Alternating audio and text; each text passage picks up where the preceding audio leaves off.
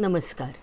ओंकार संस्कार केंद्रातर्फे श्रीमती अस्मिता शरददेव, श्री सुक्त पठण वर्गातली पाचवी रुचा चंद्रां प्रभासां यशसा ज्वलन्तीं श्रियल्लोके देवजुष्टामुदारां, तां पद्मिनीमीं शरणमहं प्रपद्ये अलक्ष्मीर्मे नश्यतान् त्वां वृणे